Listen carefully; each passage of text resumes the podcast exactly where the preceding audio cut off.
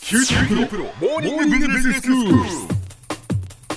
今日の講師は九州大学ビジネススクールで生産管理がご専門の木大武文先生ですよろしくお願いしますよろしくお願いします。先生今日はどういうお話でしょうかはい、今日はえー生産性を向上させるための第一歩である無駄の削減についてお話したいと思います。はい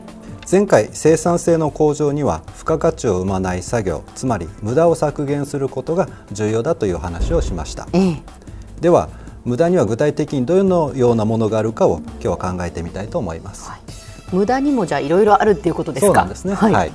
あのトヨタええ、トヨタ生産方式で有名な会社ですが、トヨタは無駄には7種類あると言っています。 7種類の無駄ははいい、、第一の、えー無駄はええ作りすぎの無駄、ほう第二が手待ちの無駄、う三番目が運搬の無駄四番目が加工そのものの無駄はい五番目、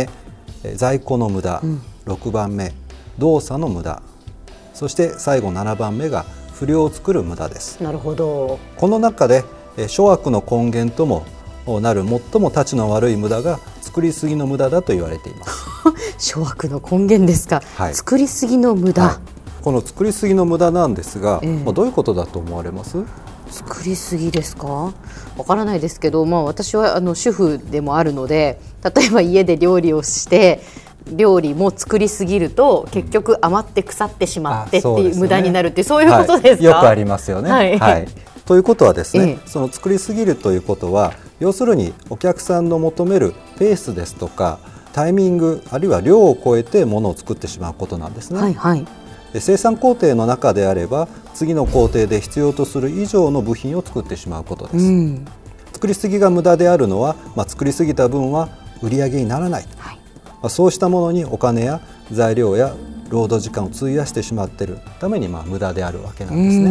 んうんまあ、とはいえ保存の効くものであればいずれはお客さんが買ってくれるかもしれません。実際会計制度では在庫は資産として計上されるんですね。ええええですね、まあ、必ずしも制度上は無駄とは言えないはいとはいいうわけです。ええしかし生産管理の世界特にトヨタ生産方式では作りすぎは最もたちの悪い無駄だと考えられていますその理由は作りすぎの無駄が、えー生む悪い意味での波及効果にあるんですねあの作りすぎたものというのは、まあ、次に出荷されるまでは在庫として保管しておく必要があると思いますはいでそのためには倉庫が必要になってきますよね、生ものであれば、えー冷蔵設備も必要になりますええ在庫を倉庫に移動させるための運搬人ですとかフォークリストなどへの投資も必要になります、在庫を管理するためには情報システムも新規に導入する必要があるかもしれませんね、はいえー設備投資とは言わなくても誰かが在庫管理のために手間を割かなければならなくなってくるわけです、うんそもそも在庫は価値を生みません、物を作るには原材料や部品の調達従業員の雇用機械設備の購入など資本の投入が必要になりますはい投入された資本は製品が販売されるまで回収されません例えば100円で作ったものがすぐさま110円で売れれば代金から100円を投じてさらに再生産してまたすぐえー110円で販売していけばどんどんあの生産が回っていきますそうですね、はい、このようにほとんど在庫を持たずに生産と販売が回っていけば、まあ、極端な話を言うと手元資金は最初の100円だけで間に合いますええええところが10個まとめて生産し10個まとめて販売する場合少なくとも100円かけるの10個分つまり1000円の手元資金が必要になります、はい1個生産して1個売る場合と10個まとめて生産して10個まとめ売りする方式では、まあ、結果は同じように見えますが、いわゆるキャッシュフローの観点からは大きな違いが出てきますうんうんつまりまあお金の回りとええいええう問題なんですね、はいはい例えばもしこの会社の自己資金が100円あってそれ以上のお金は借り入れで賄うとしますと1個生産して1個販売すれば借り入れの必要はありませんええええ最初の100円をぐるぐる回していけばまあいいわけですねまあそうですねしかし10個生産して10個販売する場合は900円分は借り入れる必要があります、うん借り入れですから一定の利息を払う必要も出てきますつまり在庫が増える必要資金が増える借入金が増える支払い金利も増えるというわけですねでこれを在庫の金利コストというふうに言いますうんまた作りすぎの無駄はもう一つ重要な無駄の原因となる可能性がありますはい不良を作る無駄です加工ミスや作業指示の誤りによって不良品ができるとそれに使用された原材料や部品労力が無駄になってしまいますそうですね、また多くの生産ラインはいくつかの工程がつながっていることが普通ですから、ある工程で不良が発生してももしそれに気がつかなければ不良部品の上に正しい作業が付け加えられていきます、そこでこうした不良を避けるために、えー次の工程の作業者が前の工程から部品を受け取った時にその部品に不良がないかを確かめることがよくありますこれを工程内検査と言いますはい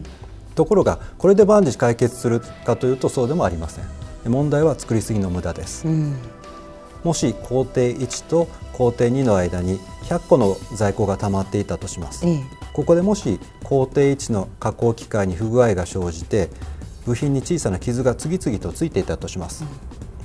こうした不良は次の工程での工程内検査で発見されます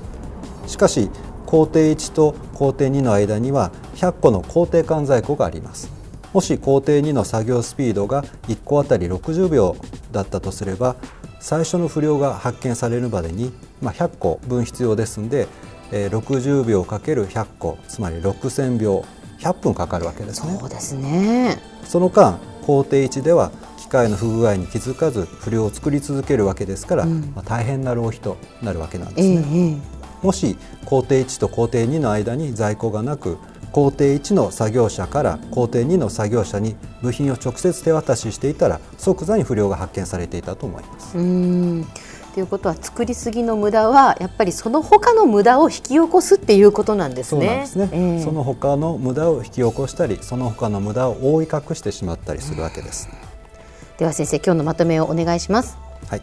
無駄には様々な種類があります7つの無駄が代表的ですが中でも重大な問題を引き起こすのが作りすぎの無駄です作りすぎの無駄は運搬の無駄在庫の無駄不良を作る無駄など様々な無駄を誘発する危険性があることから最もたちの悪い無駄だと言えるでしょう今日の講師は九州大学ビジネススクールで生産管理がご専門の木大武文先生でした。どうもありがとうございました。ありがとうございました